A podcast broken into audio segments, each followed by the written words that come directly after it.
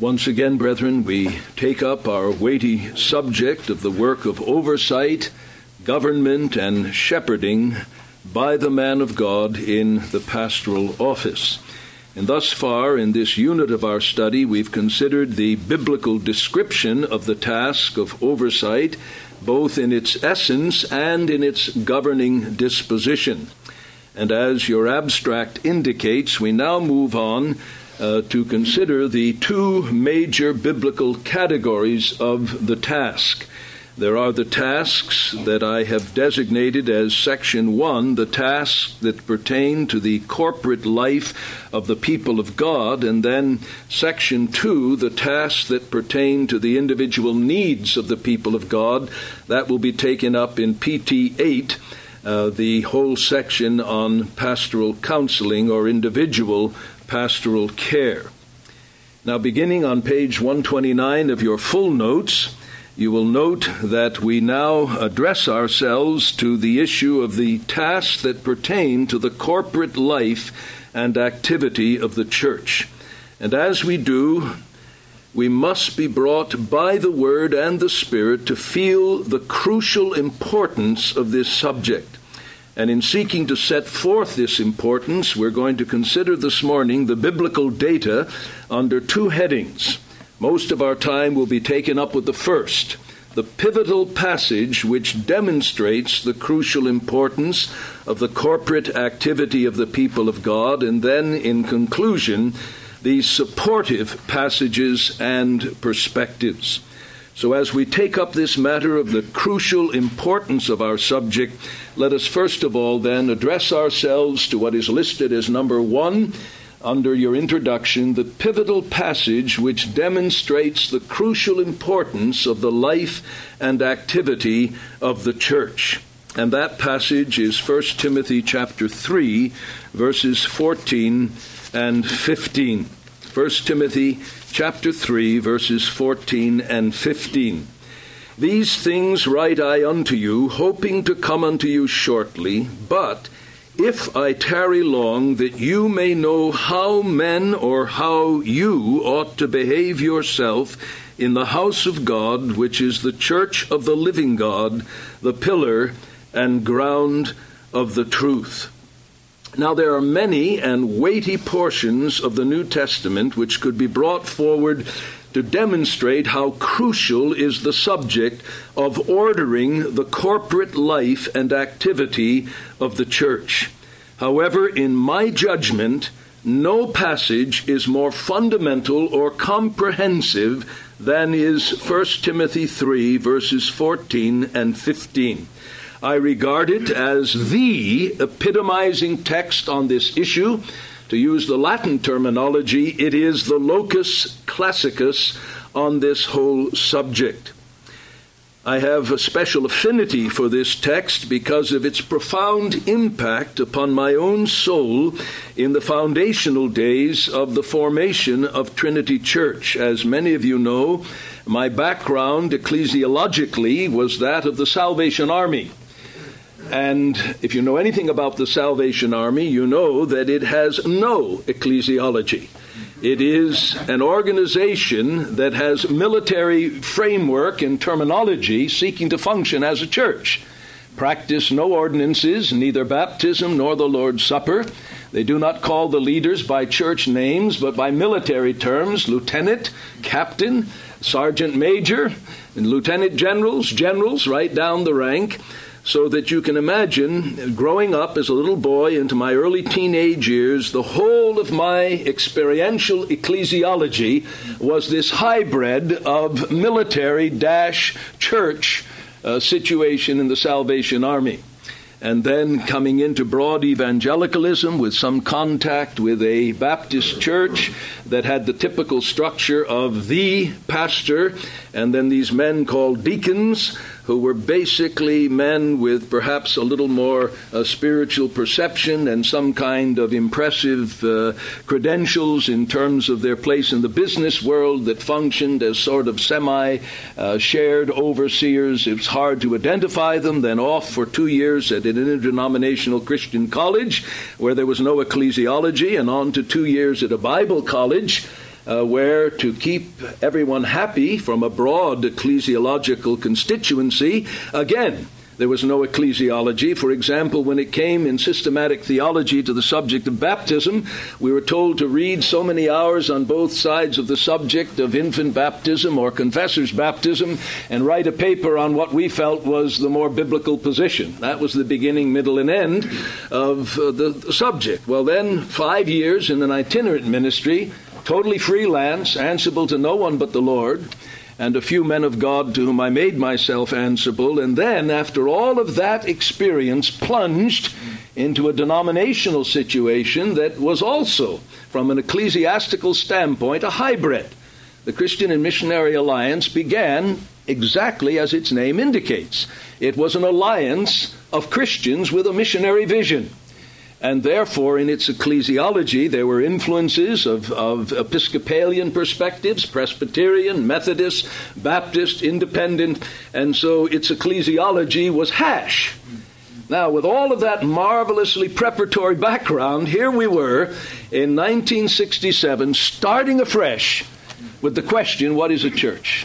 We had our Bibles and a conviction that we wanted to be a biblical church. And in the midst of wrestling with those issues, I shall never forget when this truth of this passage came home with power to my own heart, that God had deposited in the Scriptures specific data that was explicitly concerned with the oughtness of behavior in God's house.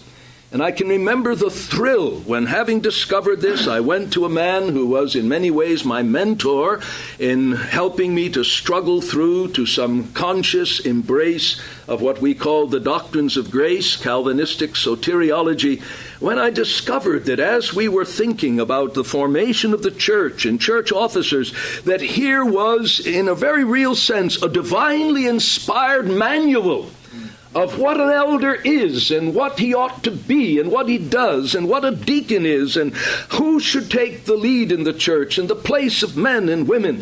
And I can remember my excitement. Although my excitement wasn't shared, I was told, now look, look, that's the ideal standard, but don't take it too seriously. If you do, uh, you'll end up causing a split, you'll end up uh, having no officers, et cetera. But God gave me grace not to take that compromising counsel, and this passage was indeed in those early days a tremendous spur to take seriously this whole issue of the task of an overseer with respect to ordering the corporate life of the people of God. So I'm prejudiced to the text, not only because of what I understand to be its objective content by the inspiration of the Holy Spirit, but because of my own personal experiential interaction with this text in those early days and throughout our experience as a congregation. And so we're going to park on this text this morning as I seek to lead you through what I trust is a responsible exposition of its content, and then some very practical applications of that content to the subject in hand. And first of all, I ask you to note with me the circumstances in which Paul wrote these words.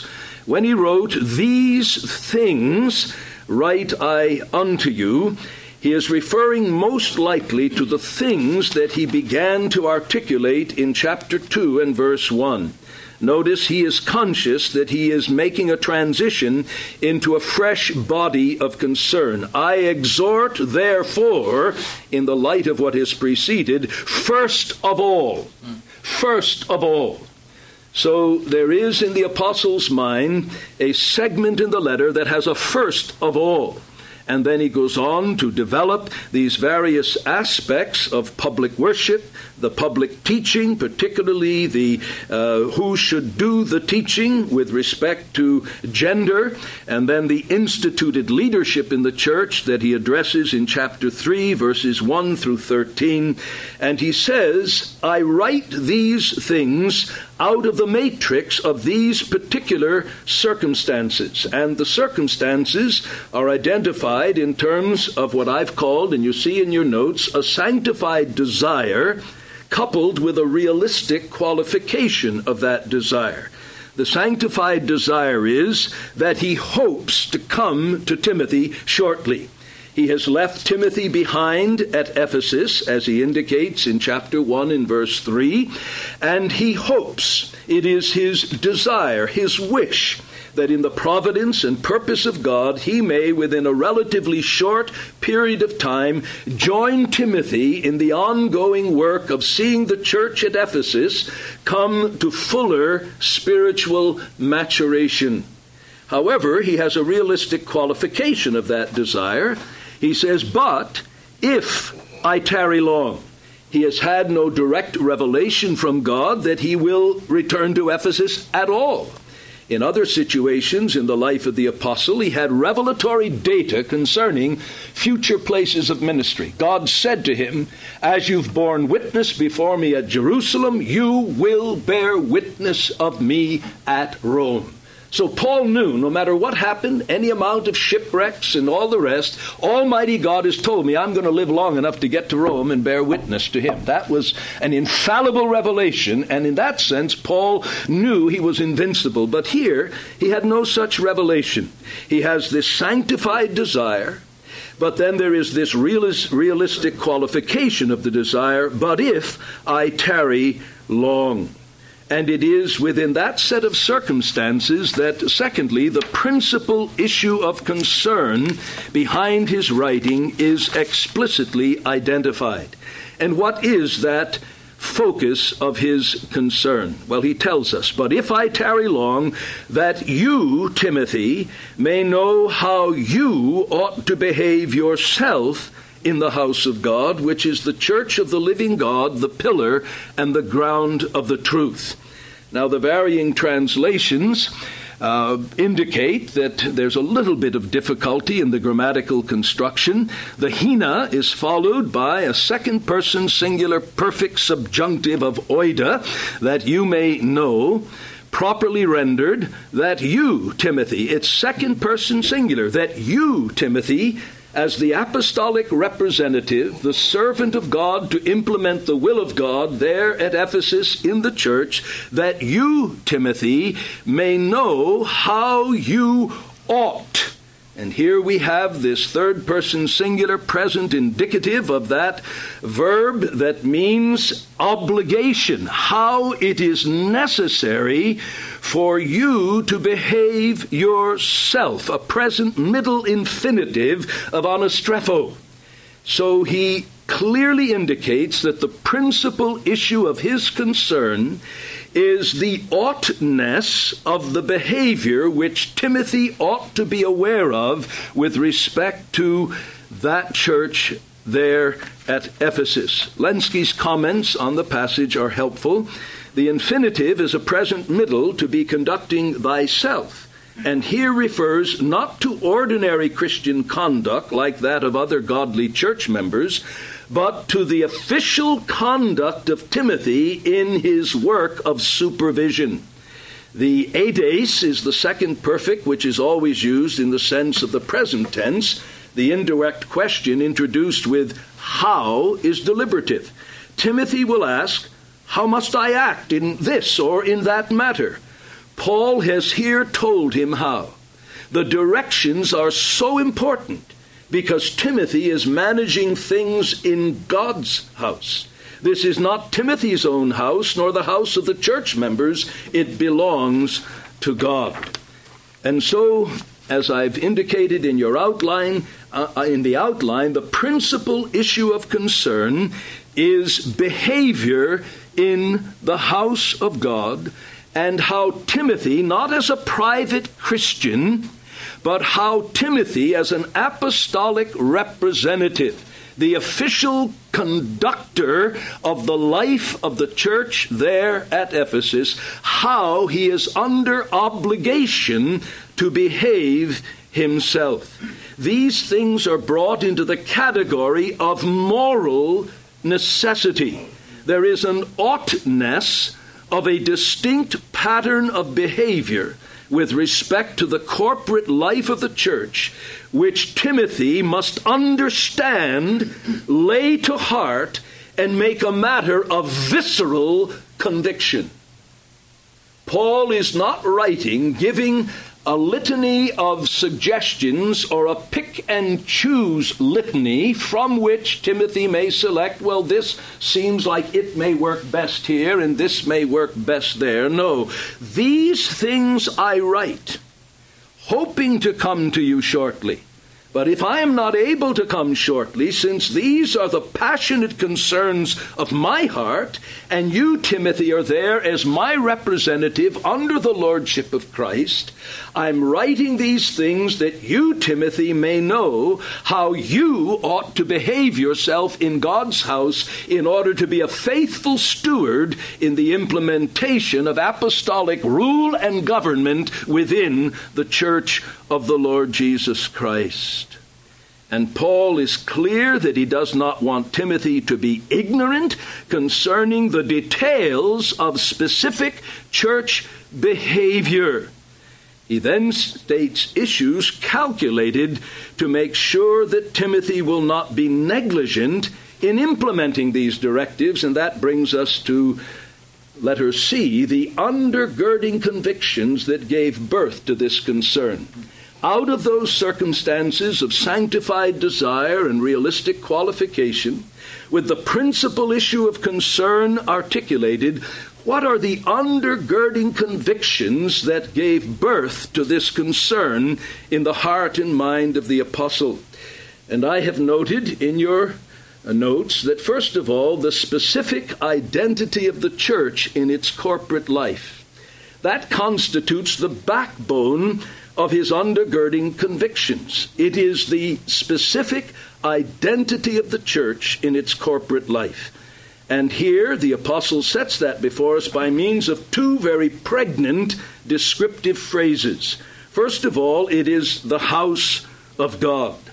And by the use of a genitive of possession, it must be seen in Timothy's eyes as God's house. As Lenski indicated, it is not Paul's house. It is not Timothy's house. It is not the people's house. It's God's house. But perhaps more dominantly in that pregnant imagery is the concept, it is God's house, that is, the church is God's special dwelling place.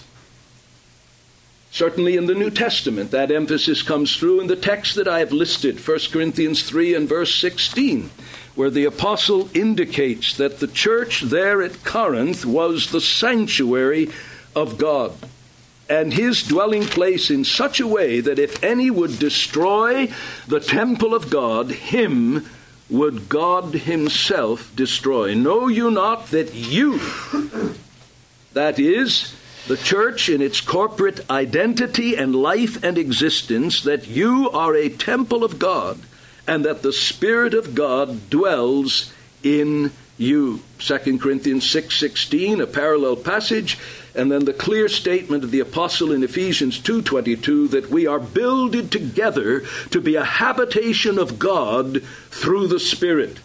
And I would urge you on some occasion when you want to do a little sanctified ruminating through your Bible to just trace out the house of God concept. I've given you just three seed texts.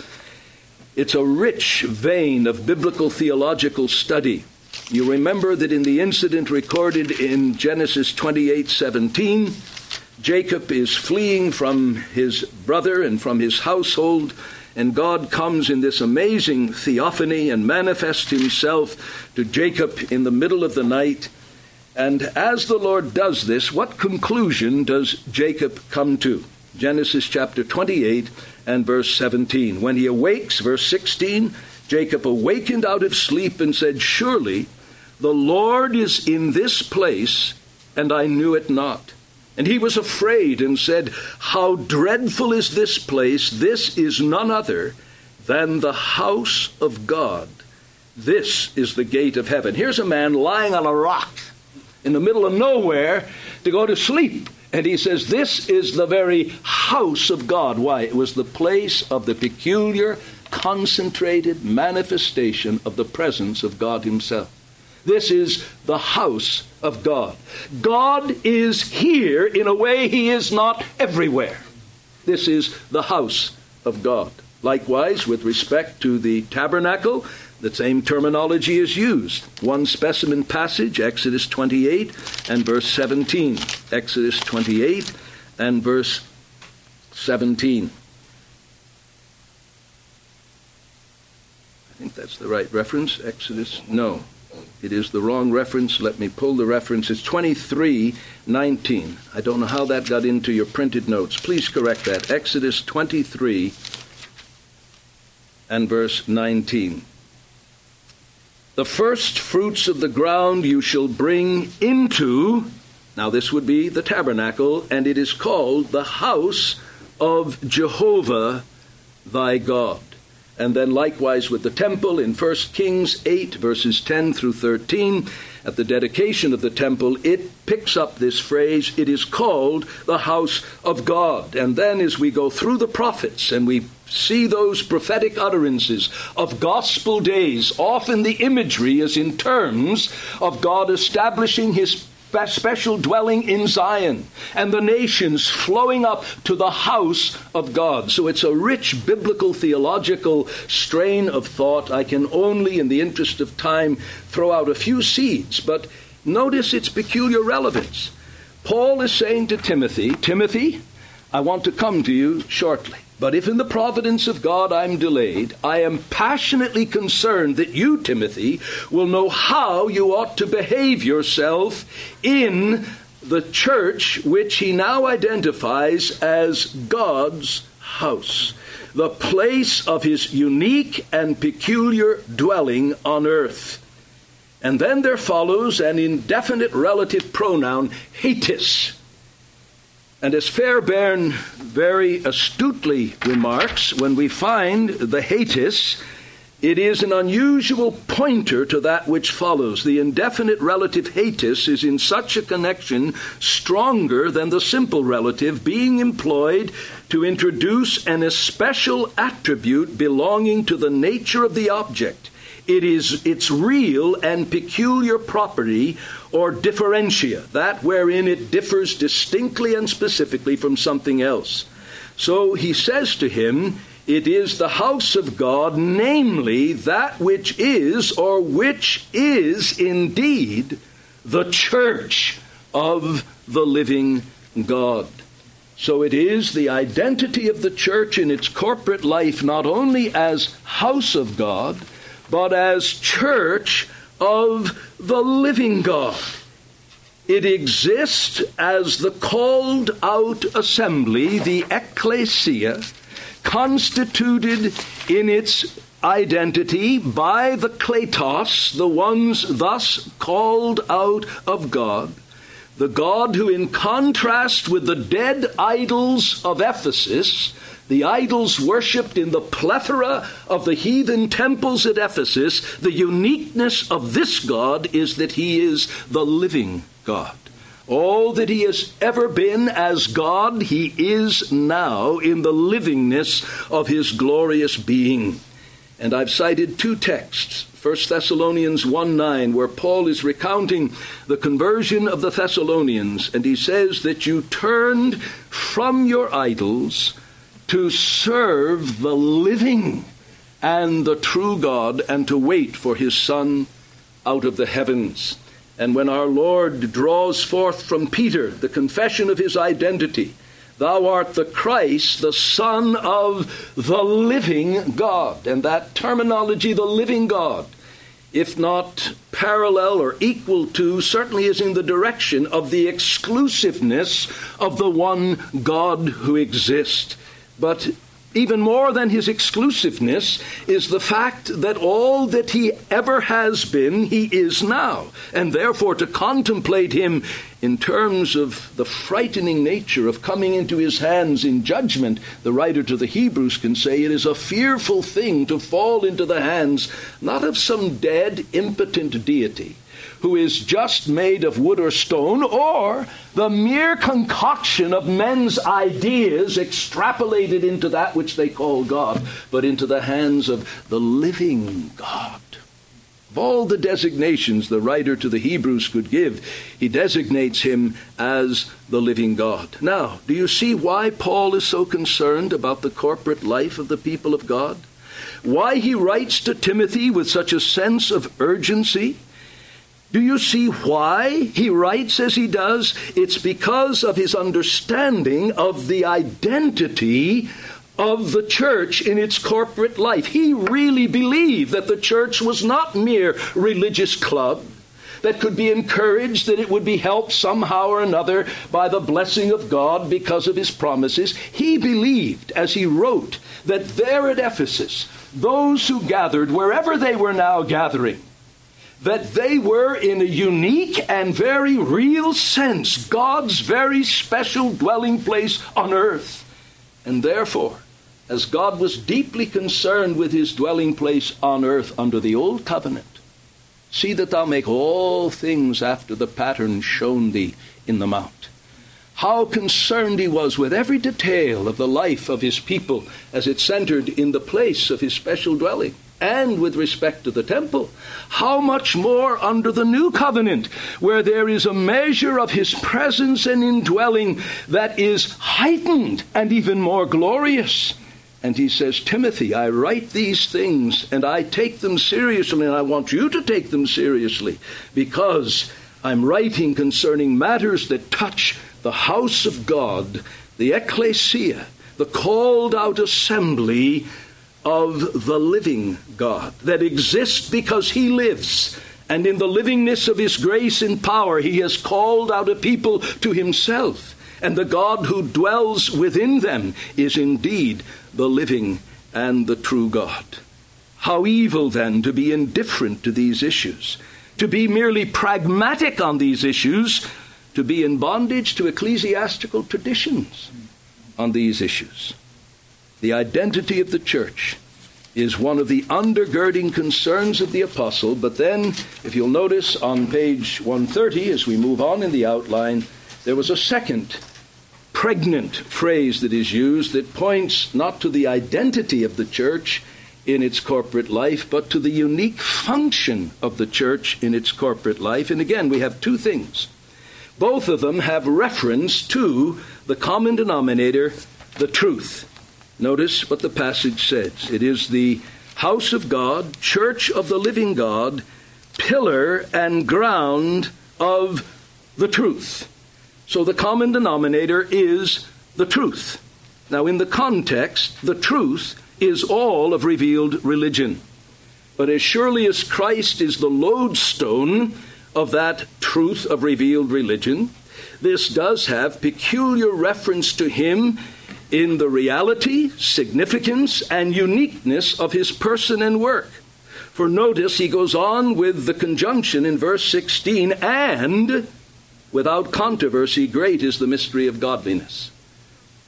And this, that many feel was an early Christian poem or confessional hymn, focuses upon the uniqueness of the person and work of Christ in actual redemptive history. So when he points now to the unique function of the church in its corporate life and says that that function, in the two prongs that we'll look at, has as its common denominator the truth. The truth is, in the most general sense, the full corpus of revealed religion, revealed truth, but peculiarly as that truth focuses upon the person and work of Jesus Christ. And what is that twofold function? Well, he uses two words, obviously, in a way of imagery. Pillar of the truth, and basement or foundation of the truth.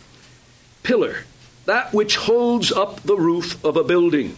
And often in New Testament times, it was the pillar that would be one, if not the most ornate part of a structure, particularly if it were a temple. And the word for pillar, stulos, is found in Revelation three twelve and Galatians two nine. And here I read these references to give us just a little biblical flavor for the significance in the Lord's word uh, to one of the seven churches, Revelation three and verse twelve, the church at Philadelphia. He that overcomes, I will make him a stulos, a pillar in the temple of my God. He will be put in a prominent place, and he shall go out thence no more, and I will write upon him. You see the element of the ornateness, the name of my God, and the name of the city of my God. And then Galatians two nine, it's used metaphorically, where Paul speaks of the pillars of the church. And when they perceived the grace that was given to me, James and Cephas and John, they who were reputed to be pillars, gave to me and Barnabas the right hands of fellowship, men who by their prominence of gift and usefulness were considered unusually significant in supporting the structure of the church there in Jerusalem. Then he uses the word basement or foundation, that which holds up the pillars and all that rests upon them. And he says that the church in its function is, with respect to the truth, both its pillar that holds it up and also its basement or foundation that holds the pillars and all that rest upon them. Now, what does that imagery convey? Well, we do not have here any Romish idea that the church is the mother of the scriptures and the mother of truth and the definer of truth. No, according to Ephesians two and verse twenty, the church is built upon the foundation of the apostles and prophets, Jesus Christ himself, the chief cornerstone. However, while totally turning away from the Romish concept and the Romish perversion of this text, we must not bleed the text of its true significance, that in a very real sense, one that the apostle did not have any scruples about saying concerning specific local church at Ephesus, and by implication any other churches there in that part of Asia Minor or wherever they may exist, that they are constituted by God both pillar and foundation of the truth. Now, in what sense is the church the basement or foundation of the truth? Well, here I quote from Fairbairn's most perceptive remarks in his commentary on this passage from his book on the Pastoral Epistles. They should be, and they are, that is, churches, while steadfast to their profession, a basement whereon the truth may securely rest amid all the fluctuations of the world, and a pillar to bear it aloft that all may know and consider it. Now, there's been a disinclination in certain quarters to acquiesce in this mode of interpretation because of its supposed tendency to play into the hands of the Church of Rome. It is no doubt one of the passages on which Rome seeks to ground her claim to universal homage as the one Church of Christ. But it's no more suitable to her purpose than the promise to Peter in Matthew sixteen and verse eighteen. Only by arbitrary distinctions and vain assumptions can either the one passage or the other be made to favor her pretensions. Here in particular, where the church is set forth as the pillar and basement of the truth, it is a test we have to deal with, as well as a claim to consider. For the truth is not of the church's making, but of God's revealing. She has it not as of her own, but from above, and has it not to alter or modify it to her own will, but to keep it as a sacred treasure for the glory of God and the good of men.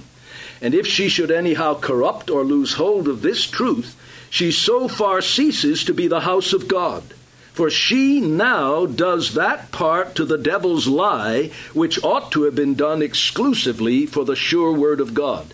That is, she now becomes foundation and pillar for the devil's lie, rather than of the truth, and therefore she ceases to be the church. It was so, we know, with much of the pretentious section of the Jewish community before the time of Christ. And the apostle has elsewhere informed us that in the Christian church there was to be a great apostasy, a mystery of iniquity working under the cloak of Christian profession, in consequence of which many should be given up to believe a lie, Second Thessalonians two. Rightly understood, therefore, this passage determines nothing for Rome or for any church which rests its claim to apostolicity on historical descent. The grand test is, does she hold by the truth of God? Is she in her belief and practice a witness for this truth? Or does she gainsay and pervert it? In that sense, the church is constituted not only pillar that holds aloft, but foundation or basement that supports the pillar and all that rest upon it. It is a figure of speech to set forth the reality of the function of the church as the divinely ordained instrument to set forth, to propagate, and to communicate the truth to the world. And here I trust you'll not find it tedious to listen to a rather lengthy quote from Calvin, who so often as an expositor has an unusual ability to go to the heart of the issue. It is no ordinary dignity that is ascribed to the church when it is called the pillar and ground of the truth. For what higher terms could be used to describe it? There is nothing more venerable and holy than the truth which embraces both God's glory and man's salvation. Were all the praises which its admirers have lavished on heathen philosophy gathered together into one, it could not compare with the worth of this heavenly wisdom, which alone has a title to be called light and truth and instruction for living, the way and the kingdom of God. But this truth is preserved in the world only through the church's ministry. Thus, what a weight of responsibility rests upon pastors to whom has been entrusted the charge of such an inestimable treasure. How shameless are the triflings of the papists to infer from Paul's word that all their absurdities should be considered the oracles of God, because they are the pillars of the truth and so infallible. But we have here Paul bestowing such a high title on the church. Clearly he wishes, now notice the practical pastoral sensitivity, he wishes by expounding to pastors the greatness of their office, to remind them with what faithfulness, diligence, and reverence they ought to discharge it, and at the same time, how dreadful is the retribution that awaits them if by their fault harm comes to the truth, which is the image of God's glory, the light of the world, and the salvation of men.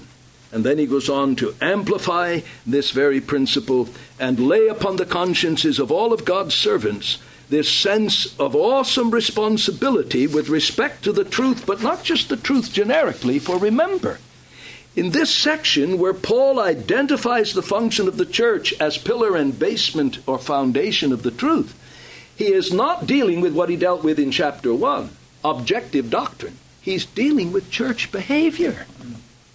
And he's saying, Timothy, you must think of the church as pillar and ground of the truth, not only in terms of the maintenance of orthodoxy in what you confess, but in orthodoxy in what is practiced in the house of God. Yeah.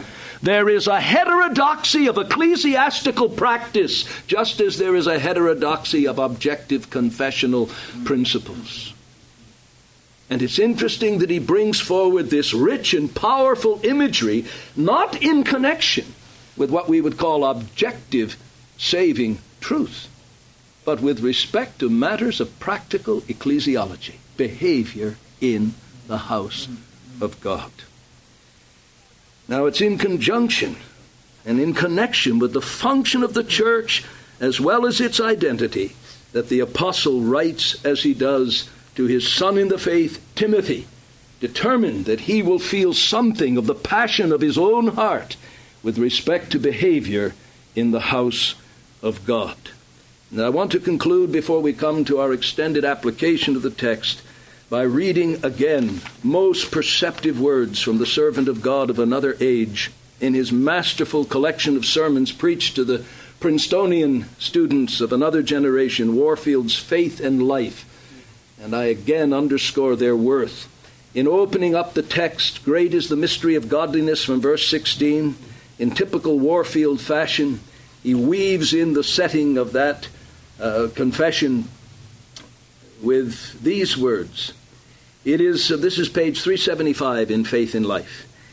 It is of the more importance that we should note this, that there is a disposition abroad to treat all matters of the ordering of public worship and even of the organization of the church as of little importance.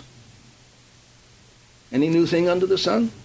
We even hear it said about us with wearisome iteration that the New Testament has no rules to give, no specific laws to lay down in such matters. Matters of church government and modes of worship, we are told, are merely external things of no sort of significance, and the church has been left free to find its own best modes of organization and worship, varying doubtless in the passage of time and in the church's own passage from people to people of diverse characters and predilections. No countenance is lent to such sentiments by the passage before us, or indeed by these pastoral epistles, the very place of which in the canon is a standing rebuke to them, or in fine by anything in the New Testament. On the contrary, you will observe Paul's point of view is precisely the opposite one. He takes his start from the inestimable importance of the gospel. Thence, he argues, to the importance of the church, which has been established in the world, so to speak, as the organ of the gospel, the pillar and buttress on which its purity and its completeness rests. Thence again, he urges to the proper organization and ordering of the church, that it may properly perform its high functions. And accordingly, he gives minute prescriptions for the proper organization and ordering of the church, prescribing the offices that it should have and the proper men for these offices, and descending even into the details of the public services. His position, compressed in a nutshell, is simply this: the function of the church as guardian of the truth, that glorious truth which is the gospel, is so high and important that it cannot be left to accident or human caprice how this church should be organized and its work ordered. Accordingly, he, the inspired apostle and apostle of Jesus Christ, according to the commandment of God our Savior and Christ our hope, has prescribed in great detail, touching both organization and order, how it is necessary that men should conduct themselves in the household of God, which is nothing other than the church of the living God, the pillar and ground of the truth. In other words, it is God's church, not man's, and God has created and now sustains it for a function. And he has not neglected to order it for the best performance of that function. To imagine that it is of little importance how the church should be organized and ordered, then, is manifestly to contradict the apostle. To contend that no organization is prescribed for it is to deny the total validity of the minute directions laid down in these epistles. Nay, this whole point of view is as irrational as it is unbiblical. One might as well say it makes no difference how a machine's put together, how, for example, a typewriter is disposed into its several parts, because, forsooth, the typewriter does not exist for itself, but for the manuscript that is produced by, um, uh, produced by it, or rather through it. Of course, the church does not exist for itself, that is, for the beauty of its organization, the symmetry of its parts, the majesty of its services. It exists for its product, and for the truth which has been committed to it, and of which it is the support and stay in the world. But just on that account, not less but more, it is necessary that it be properly organized and equipped and administered, that it may function properly. Yes, the typewriter doesn't exist for itself, but for the manuscript it produces.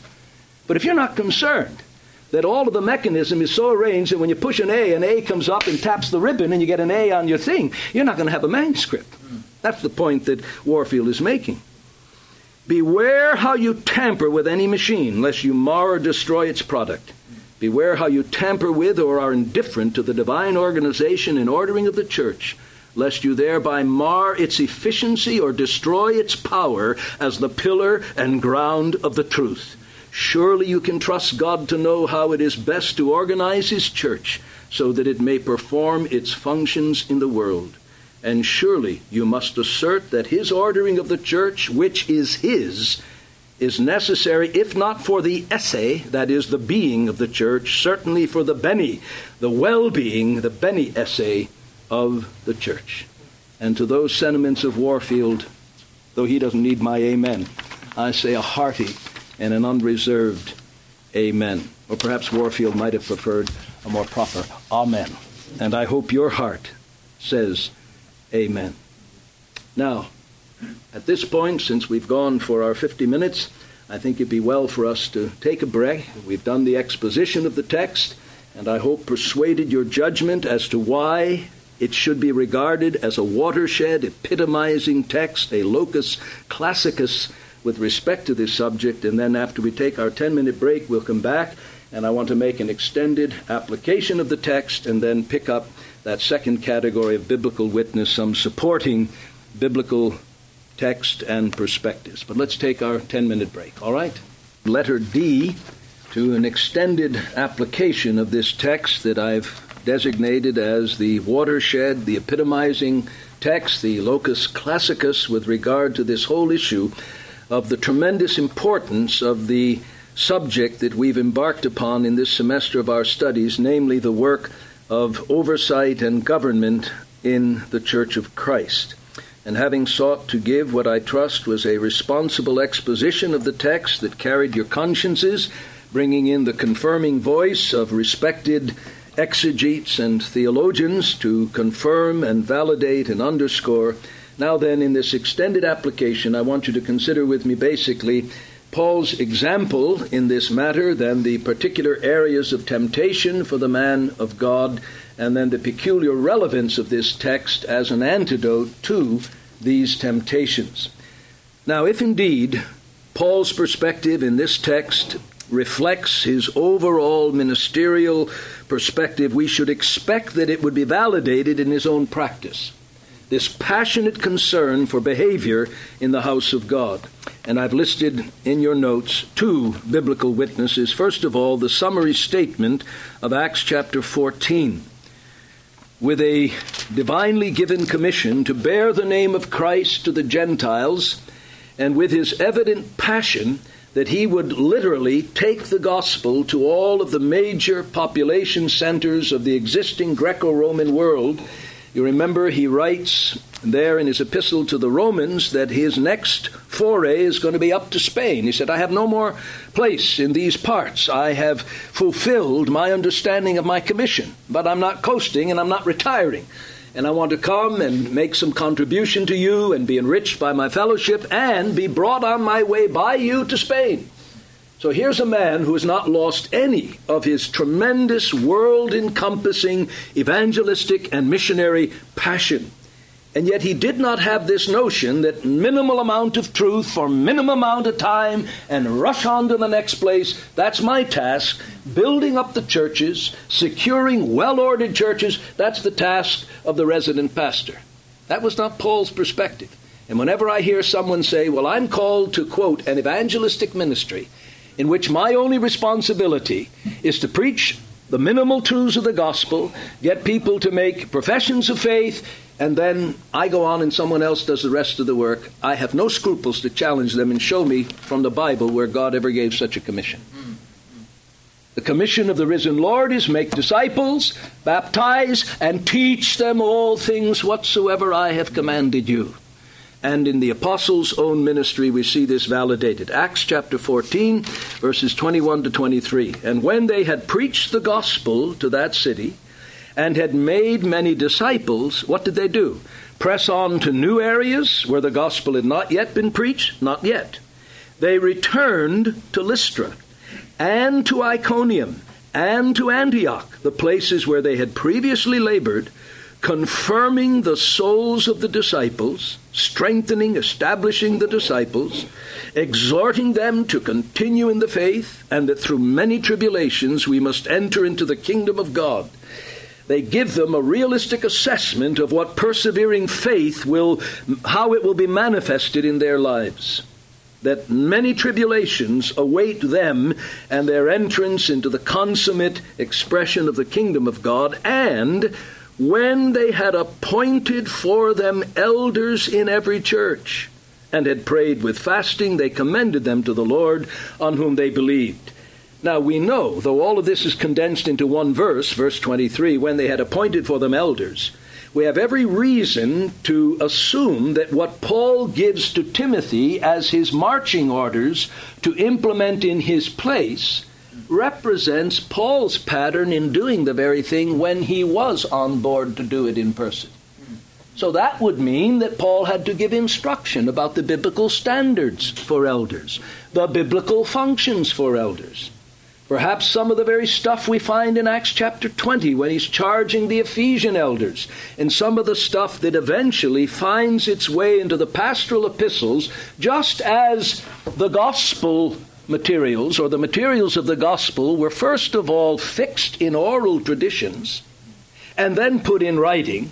Could it not be that what we have in the pastoral epistles is the divinely inspired record of the kind of stuff that Paul did, squeezed into a verse twenty-three?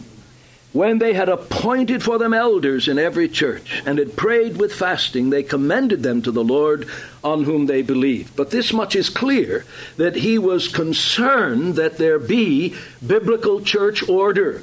Here the focus is upon responsible, competent, God-equipped leadership, and we know from the analogy of Scripture, he would not establish the leadership without imparting to the leaders at least the broad outlines of what they were to do in that position of leadership.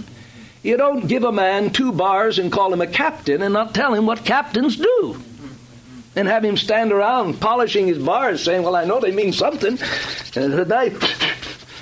Hey, I'm a captain, guys. Will you tell me what captains do? No, no, captains appear on the scene. They know what they're to do. And they tell the lieutenants and the sergeants and the corporals and, and the buck privates what they're to do. And so it's unthinkable from the analogy of Scripture and general revelation to think that the apostle would do these things without imparting, at least in principle, the stuff that finds eventual embodiment in the pastoral epistles. And so we learn from Paul's example that this passionate concern for behavior in the house of God, church of the living God, pillar and ground of the truth, did indeed regulate his ministry. And then I've said all of the pastoral epistles. When we pick up First and Second Timothy and Titus, they are called pastoral epistles for a good reason. Not because Timothy was a pastor in the strict sense of the word, nor Titus. They were apostolic representatives. They occupy a unique place in redemptive history.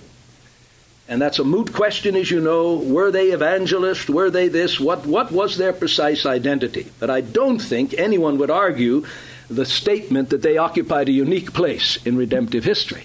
However, when we collate all of the data regarding the task of ordinary bishops, overseers, presbyters, shepherds, pastors and teachers, all of the terminology used in Scripture for the ordinary standing office of those appointed by Christ to lead in his church, we see that for the most part, those tasks find a concentrated expression in First and Second Timothy and Titus. Hence, they've been called the pastoral epistles, because Timothy and Titus carried on tasks that are of the very essence of the standing order of the tasks of pastors. Now, that is another validation, then, you see, that Paul's perspective poured into our epitomizing text was not something that was the result of a concentrated meditation upon this thing and a temporary flight of emphasis, but it marked the whole corpus of his ministry. But then there are, and I felt this was the best place to put it under extended application, particular areas of temptation for the man of God in the pastoral office with respect to working out the implications of this text in the nuts and bolts pastoral duty. We're going to be taking up the work of oversight and shepherding and governing and leading as it touches the public services, those mandated by God, those that are mandated by our cultural setting. We're going to be taking up such issues as range all the way from conducting funerals to weddings to the ordinary services of ministry and preaching, et cetera. Well, what temptations will we face when we encounter these things, when we encounter the matters of how we give oversight to the people of God and direct the prayer meetings and how we seek to sort out the matter of gender functions within the church? What will be the practical temptations we will face to have something less than a passionate, meticulous desire, or a desire to give meticulous obedience to the implications of First Timothy three fifteen. Well, I've listed the major ones as I've seen them in my own heart and observed them in my brethren.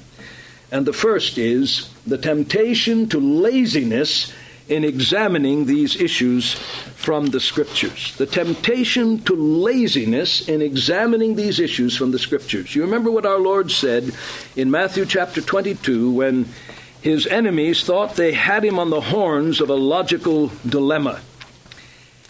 And they come up with this cockamamie story as though they knew such a person, that uh, he's going to, um, they're going to get the Lord in a position where he has to give a ridiculous answer with respect to the resurrection. You remember verse twenty-three, on that day there came to him Sadducees that say there is no resurrection, and they asked him, saying, Teacher, and then they quote from one of the uh, dictums of the Mosaic law, now there were with us. They state this as though it were a fact. I think it was a story they made up, figuring they got the Lord uh, backed against the wall. And they, I can just, can you see the smirk on their face? We really got him now. We got Moses saying this is what you got to do. He's not going to argue with Moses. We've already tried that before, and we find he's not going to argue with Moses. So we got him now. Moses said, a man die, have no children, brother shall raise up seed, marry his wife, raise up seed to his brother. Now this guy went through seven and uh, still had no kids. Now then, or she had no kids, who's she going to belong to in the resurrection? Can't you see the look on their face? Who's she going to belong to in the resurrection? Well, we got him now. Can't you see it? And what did the Lord say? Verse twenty-nine, but Jesus answered and said unto them, you do err, not knowing the Scriptures. That's it. Nor the power of God, and then he attacks their fundamental premise, which produced their phony situation, this charade of a situation. But the Lord says, you do err, not knowing the Scriptures. And then it's amazing what he brings forward, saying, if you knew the Scriptures, you would know that when God says, I am the God of Abraham, Isaac, and Jacob, involved in that statement is not just a surface association of Jehovah as the God of the covenant who made covenantal commitments to Abraham, reiterated those commitments to Isaac and Jacob, but in saying, I am the God of Abraham, I'm the God of all that Abraham is and ever shall be as a body, soul entity. And if I'm Abraham's God, not just the God of his soul, then there's got to be a resurrection, because Abraham died, and if I'm his God and God of all that Abraham is, he's got to be raised up so I can be his God forever in covenant fidelity. And you folks should have been able to extrapolate that from that statement. In other words, you see, the Lord charges them with a culpable ignorance for not digging beyond the surface meaning of the text of Scripture. That's the point. Now, if he charges these blind, unbelieving Pharisees with culpability for not going beyond the surface, obvious significance to the real heart of a text, what would he say to us who have the Scriptures, who have the Holy Spirit, and who are put in a position of ruling under Christ, in Christ's house, according to the directives of this book? What a wretched thing when through laziness and refusal to search out the blueprint of God for his church in all of its activities, the church ceases to be something less than what she ought to be as pillar and ground of the truth, ordered in all of her life by the directives of Holy Scripture. And then I've listed that text in Hosea eight and verse twelve, one of the saddest passages in the Word of God, where there are times God reveals his broken heart when there's covenant infidelity. Notice, beginning with verse eight of Hosea, Israel is swallowed up. Now are they among the nations as a vessel wherein none delights. They're gone up to Assyria like a wild ass alone by himself. Ephraim hath hired lovers. What a sad thing. Ephraim is hired lovers. I, Jehovah, having entered into covenant relationship, married to my people, Ephraim hires lovers. Though they hire among the nations, now will I gather them. They begin to be diminished by reason of the burden of the kings of princes. Because Ephraim hath multiplied altars for sinning, altars have been unto him for sinning. I wrote for him the ten thousand things of my law, but they are counted as a strange thing. God says, here I disclosed my heart in great detail to my people, but they treat them with absolute indifference.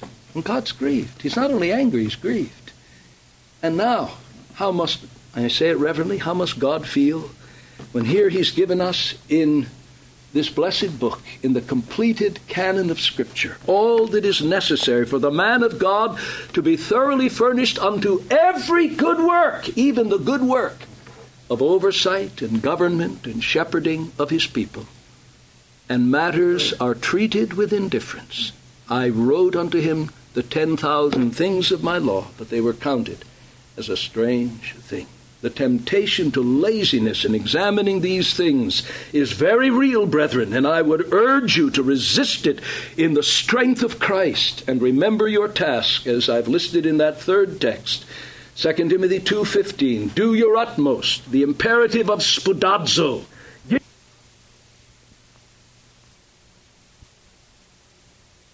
Second Timothy two fifteen, do your utmost, the imperative of spoudazo. Give yourself with diligence and energy to be approved unto God, a workman who needs not to be ashamed, cutting a straight course in the word of truth, not only in the exposition of objective doctrinal propositions, but in the exposition, application, and implementation of behavior in God's house. Resist the temptation to laziness. Secondly, the temptation to, to succumb to the fear of man. We looked at one of these texts in another connection two weeks ago, Galatians one ten, where Paul says, if I should yet seek to please men, I should not be the servant of Christ. At one point in my life, having the approbation of my fellow Jews, especially those of the strictest sect of the Jews, my fellow Pharisees, meant everything to me. I was outstripping even my peers and basking in the glow of their approbation. He said, if I should yet be in that framework, I'm not the bondslave. I have not truly become the bondslave of Jesus Christ. And Paul says to Timothy, a man who by temperament seemed to be disposed to fearfulness, tentativeness. He had a weak constitution. All of those things we pick up in reading the pastoral epistles. What does he say to Timothy with respect to this matter of fear? He says, God did not give us a spirit of fearfulness, but of power and love and discipline. Timothy, the things I call upon you to do, though they seem beyond you and beyond your natural temperament, remember, you're indwelt by the Spirit, and the Spirit given to you does not lead to fearfulness and timidity. And then the text in Galatians two has peculiar relevance to the specific issues that we're dealing with. You remember the incident? We were reminded of it in Professor Goswiller's message last week. When Cephas came to Antioch, I resisted him to the face, because he stood condemned. Or before that, certain came from James. He ate with the Gentiles, but when they came, he drew back and separated himself. Now notice the motive, fearing them that were of the circumcision. Now, where was Peter's compromise? He didn't compromise any objective doctrinal truth by raising a question about it verbally, by openly denying it, but he contradicted truth by his action in his interaction with the people of God. His action. His action. Look, before that certain came, he ate, but when they came, he drew back. And so you had a situation where a fundamental principle of redemptive reality was being denied with respect to whose table people would, Peter would sit at and eat his meal. Paul is saying that where you sit when you eat a meal either validates the truth of the gospel as it pertains to the church, or it neutralizes it. And what is that truth? That he has made of both one. He's broken down the middle wall of partition, and in Christ there is neither bond nor free, Jew nor Greek, all one new man in Christ Jesus. And what is eating in that oriental and in that cultural setting but the expression of covenantal commitment? I will sup with him and he with me. Peter was denying a fundamental truth of the gospel in his practical ecclesiology, in his observable ecclesiology, drawing back, saying there must be some reason still existing in the gospel for my not eating with Gentiles. And Paul says the motive for it was this: he feared them that were of the circumcision. There will be that temptation to succumb to the fear of man in areas pertaining to the outworking of the practical demands of a consistently biblical ecclesiology. And if Peter could fall before this, who are you, who am I to think this will not be a temptation to us? Then thirdly, there'll be the temptation to conform to the traditions of men. That temptation is always there. You remember what Tevye says about tradition? Tradition. And I love the words where he says, do you know why we wear this skull cap? You know why we wear it? Do you know? I don't know either. But it's part of our tradition. And without our tradition, we would be as unstable as a fiddler on the roof.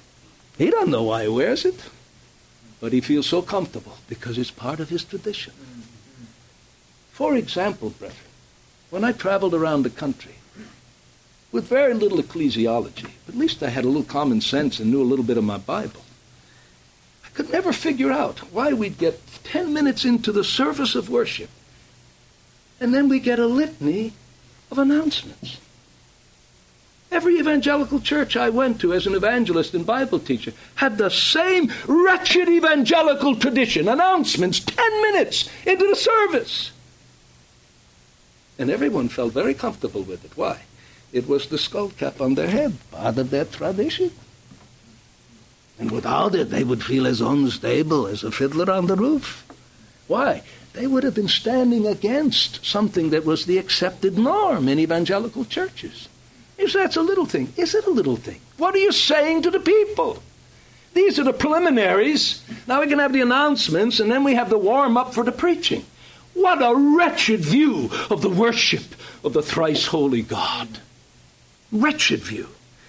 But that temptation is there, and Jesus saw it in his own day. And you remember what he said to those leaders, Matthew fifteen, six b. He said, you are those who follow the traditions of men, and in so doing, you make void the word of God. You have made void the word of God because of your tradition. And he gave specific, specific examples of how that was being done. And this, alas, is a constant temptation to conform to the traditions of men, not just the traditions of Rome, but the traditions already beginning to emerge in Reformed Baptist churches. And we can conform to our own made traditions that may only have twenty-five years credibility and seniority. I've told people, if I'm going to be a traditionalist, I'll go over to Rome. I got fifteen hundred years. That's got a lot more, you know, that's, that's the old wine of tradition that's a lot better. At least there's a richness in a tradition that's older. And we need constantly, the Reformed Church is the reforming church, bringing every practice to the touchstone of the Word of God. And what will help you in this is the recognition of the truth of First Corinthians seven twenty-three. You were bought with a price. Be not the slaves of men. I have been purchased by Jesus Christ to be his bondslave, to have a conscience held captive by the word of God, not by traditions of men. Now, I fully understand that there are certain things that are innocent traditions that do not negate the word of God, that are a valid expression of what our confession says, the general rules by which men order life and society.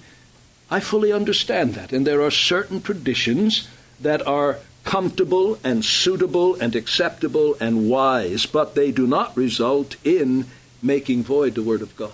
It is those traditions that make void the Word of God or keep us from obeying the Word of God, negate or impede obedience to the Word. It is those that we need, by God's grace, to resist. Then, fourthly, there will be the temptation in this area more than perhaps in any area of general preaching and exposition, the temptation to misguided and carnal zeal. And here our Lord is a marvelous example of chastened, disciplined, principled zeal, where there needed to be radical reformation of what was going on in his Father's house. In Mark chapter eleven, we have the account of the second cleansing of the temple, the one at the beginning of his ministry, now toward the close of his ministry. And Mark gives us this little additional stroke of information that we don't get in the parallel passages. Mark chapter eleven and verse eleven. And he entered into Jerusalem and into the temple, and when he had looked round about upon all things, it being now eventide, he went out unto Bethany with the twelve. See what our Lord is doing? He's taking in the information. In terms of modern counseling uh, terminology, he was gathering data. He looked round about at all things, assessing. This is this, this is this, this is this, this is this, this is this. He goes out that evening then to Bethany with the twelve. On the morrow, on the way in, the cursing of the fig tree. Now verse fifteen. And they come to Jerusalem, and he entered into the temple and began to cast them out. The activity of verse fifteen has its taproots in the careful, may I say, calm assessment described in verse eleven. Here was not a blind, reflexive reaction, but a contemplative, sober, restrained, principled response to all of the irregularities that he saw in his Father's house. He that saith he abideth in him ought himself so to walk, even as he walked. And as we look round about us, as those who are watchmen within God's house, overseers, episkopeo, one who is constantly looking over.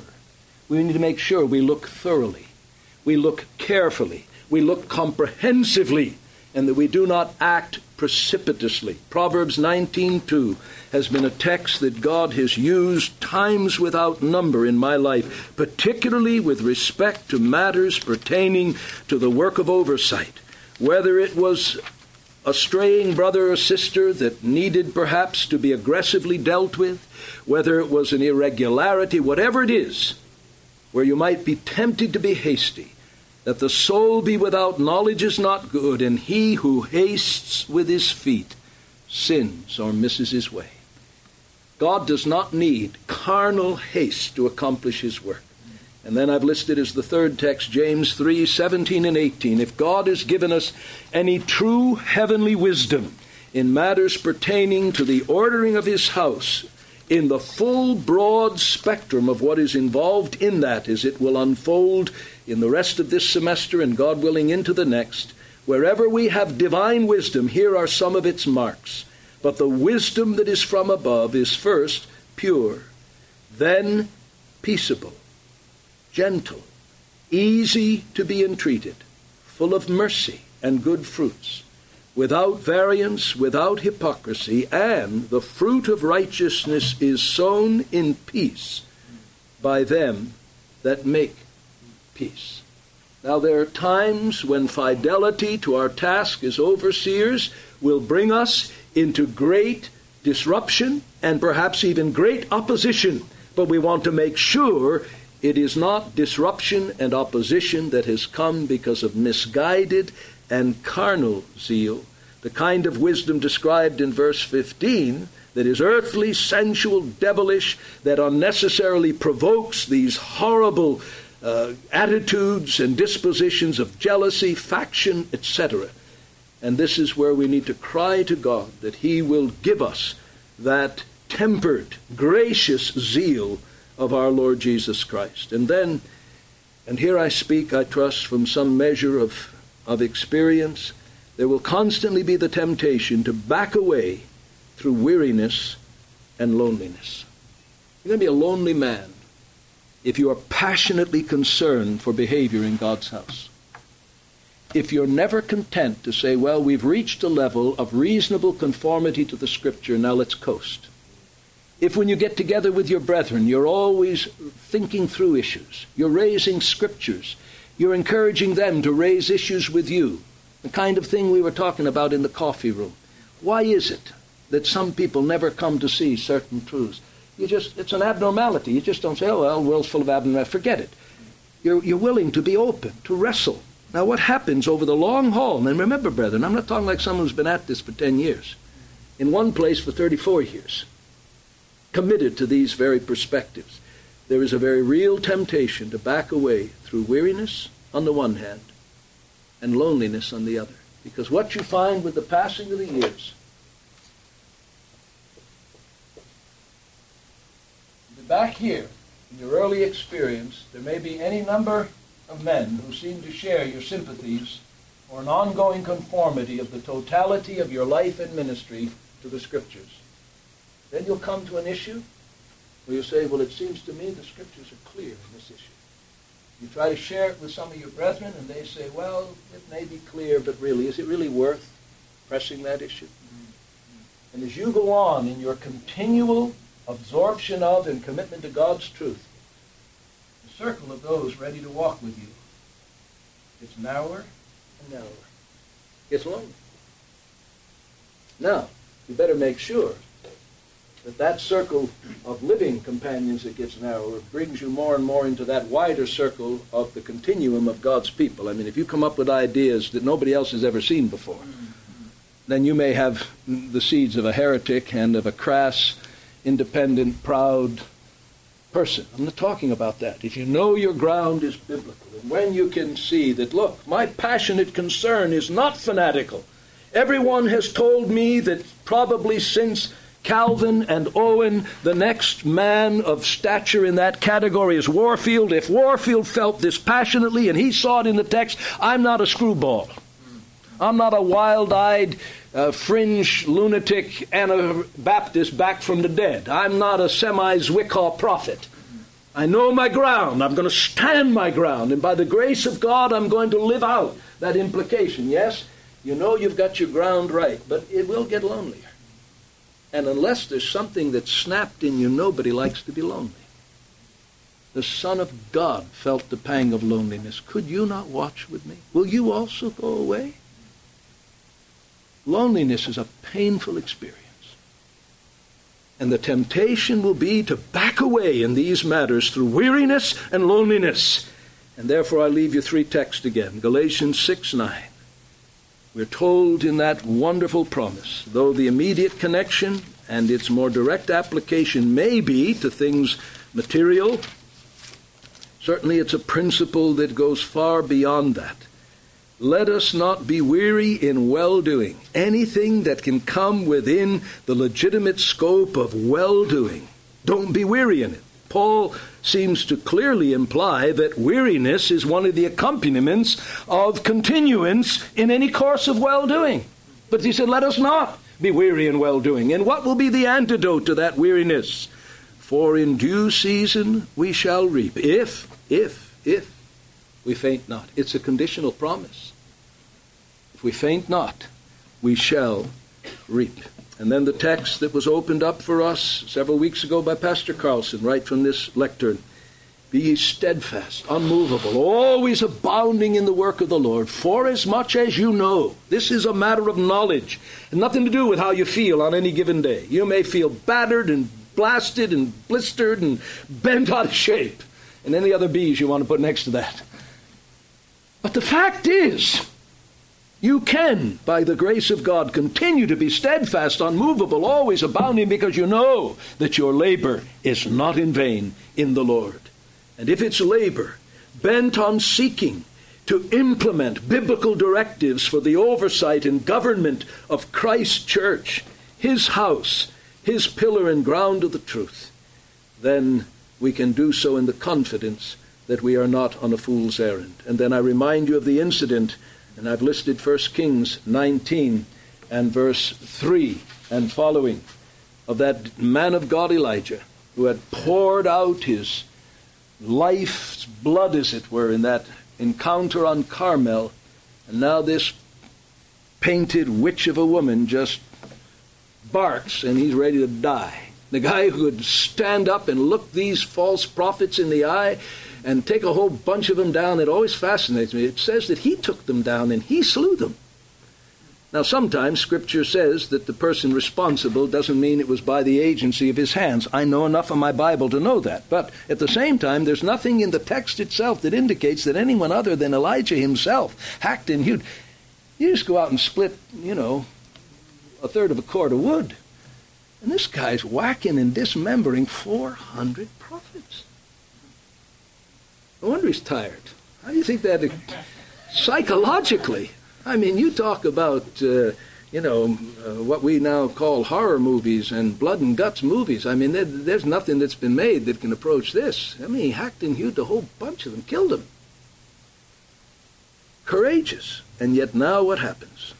This woman says, swearing by her own gods, by tomorrow, if you ain't dead, may the gods kill me, in essence. And he's off, he splits, and he's got a death wish.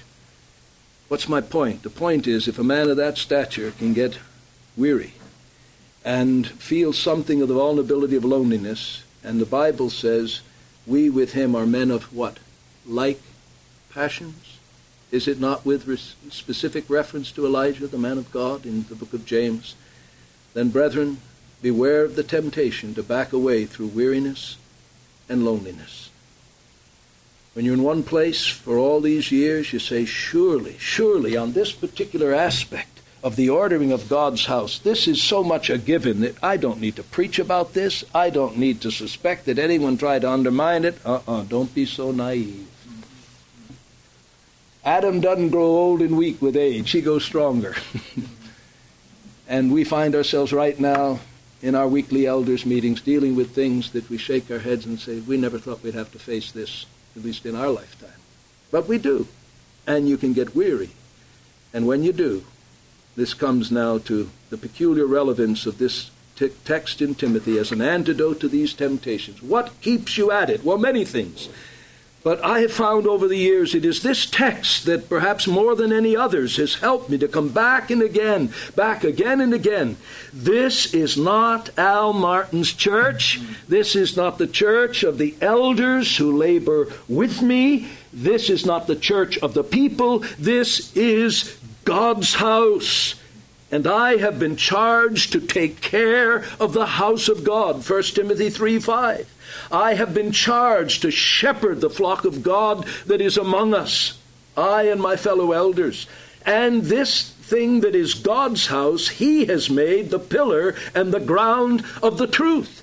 And I'm determined that I'll preach the truth in a context that embodies the truth. Now follow me at this point, brethren. This is absolutely crucial.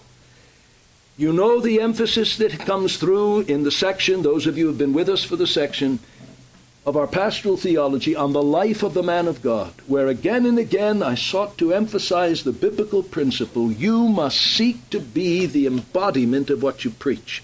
If your life is not a perfect, no, not a perfect, but if your life is not a valid embodiment of what you preach, shut your mouth until it is. That emphasis you get over and over again, I hope not ad nauseum, but to the place where none of you will ever trade off moral, spiritual, and ethical deficiencies because of what God's doing with and through your mouth. There's no quicker way to put yourself on the highway to apostasy than to trade off ethical and moral controversies with God because of what's going on through your mouth.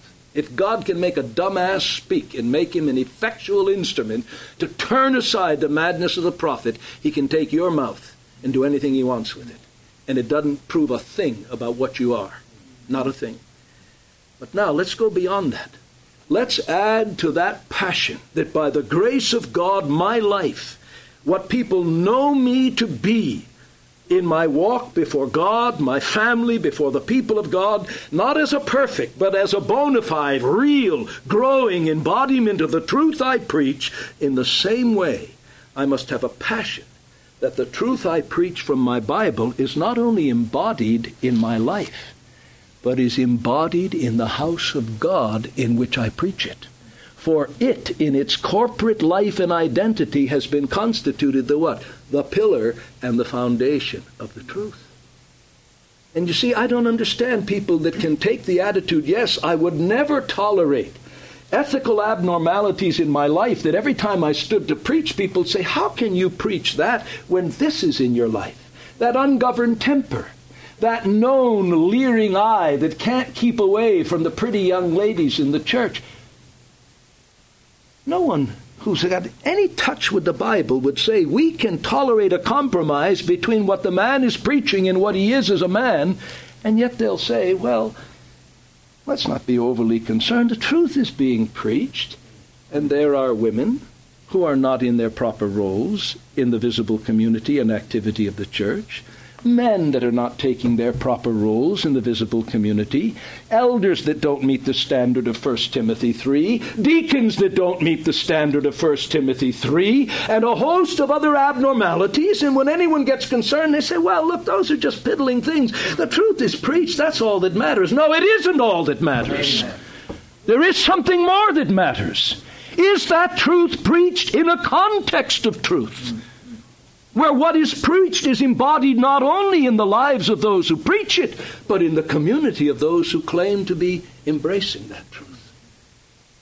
And this text, I say, has been in my own life, and I trust not in any imbalanced way, a tremendous instrument of God to keep the pressure upon me to resist these temptations of willful ignorance through laziness of what the Bible has to say concerning the oversight and government and rule in the house of God, to resist the temptation to succumb to the fear of man, the temptation to conform to traditions, the temptation to misguided and carnal zeal, and the temptation to back away through weariness and through loneliness. Now, in conclusion, we move on from our examination of the pivotal passage which demonstrates the crucial importance of the life and activity of the church to consider very briefly what I've listed in your notes as the supportive passages and perspectives, and you can work these out more fully, I trust, in your own reflection and meditation. And I've listed three of them. How important is this matter of the oversight of the corporate life and activity of the church? Well, I bring as a supportive witness the context and thrust of Revelation chapters two and three. What's the context of Revelation two and three? It's the vision of chapter one. John turns to see the voice that speaks with him, and turning, he sees this majestic figure in the midst of seven golden lampstands. And we're not left at the mercy of imaginative interpreters or even sincere interpreters. Christ himself tells us, we are told what the mystery of this image is, that the seven golden lampstands are the seven churches. And where is Christ seen? Not over them as their Lord, which he is, not above them as the sovereign, which he is, but in the midst. And he himself describes himself as the one who walks in the midst of the seven golden lampstands. And what is he doing in the midst of the lampstands? Well, we know from each of the letters, he is inspecting, he is examining, he is scrutinizing, and on the basis of that inspecting, examining, and scrutinizing the life of the churches, what is preached, what is practiced, what is done, what is not done, he is commending, he is correcting, he is threatening. People say, you never threaten anyone. That's not very Christ-like. Oh, is that so? Except thou repent, I will come and I will. I will accept. I gave her space to repent. He threatens, and then he promises. What's the perspective? It's the perspective of Paul extrapolated into the vivid imagery of those chapters, that Christ is concerned as he inspects his churches not only with its adherence to objective doctrinal integrity, but its practice and its life as the community is meant to reflect him. And then I've listed, secondly, the focus of concern in the book of the Acts.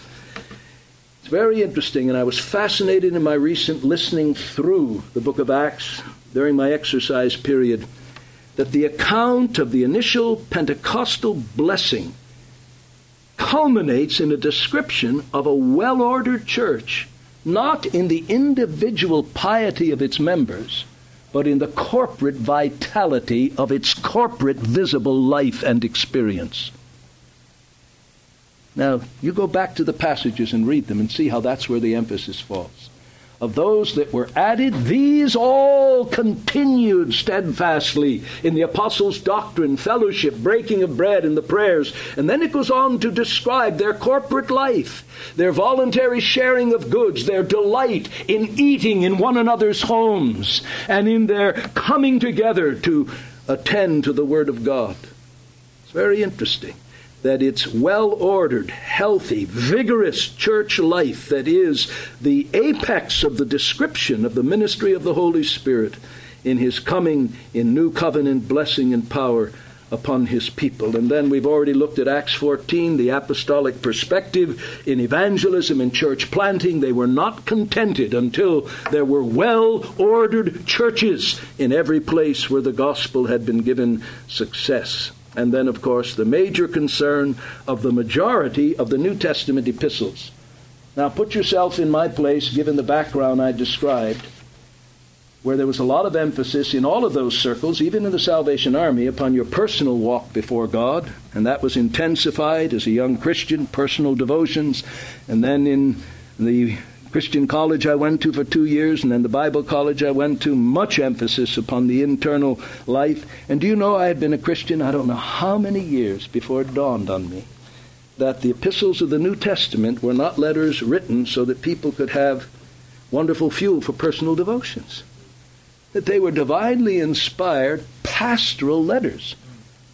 Now, you do have a letter sent to an individual, Philemon, yes. And you do have some individual emphasis in several of the epistles, but for most part, what are they?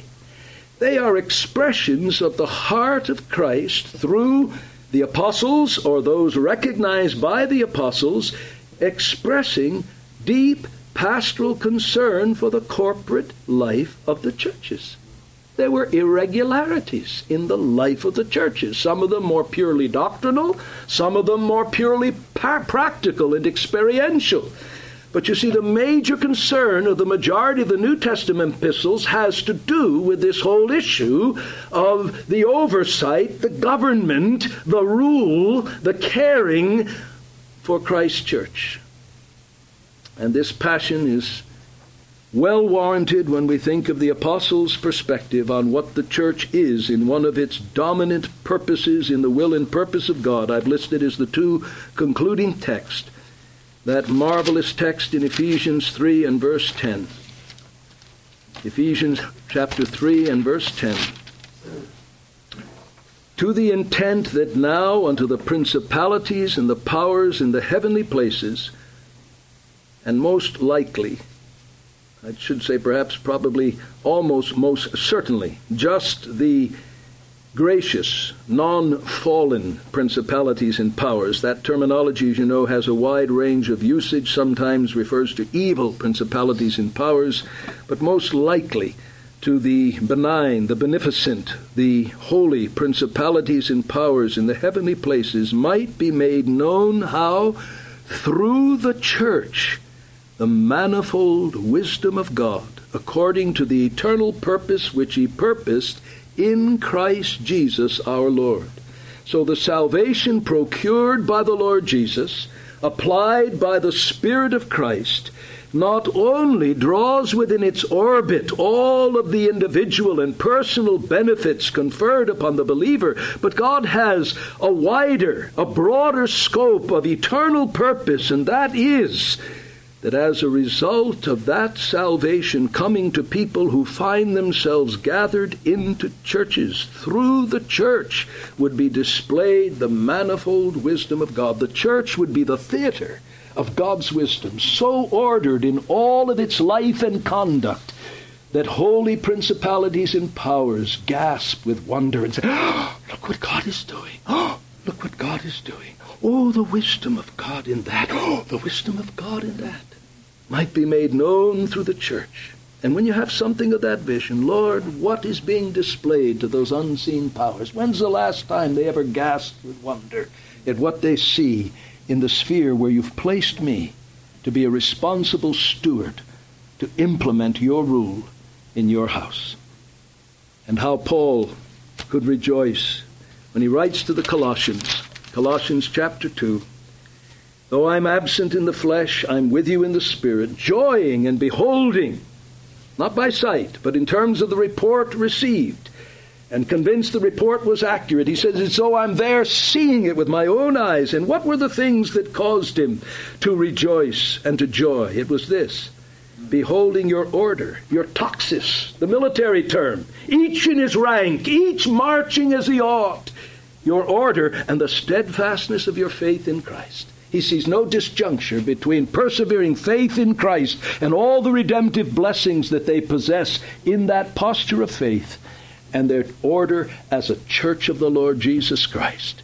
Paul did not have any bifurcation of the most intense personal dimensions of Christian experience and privilege and the highest form of churchmanship. To him, the two were wedded there at Colossae, and he says, in these things I rejoiced and continue to rejoice.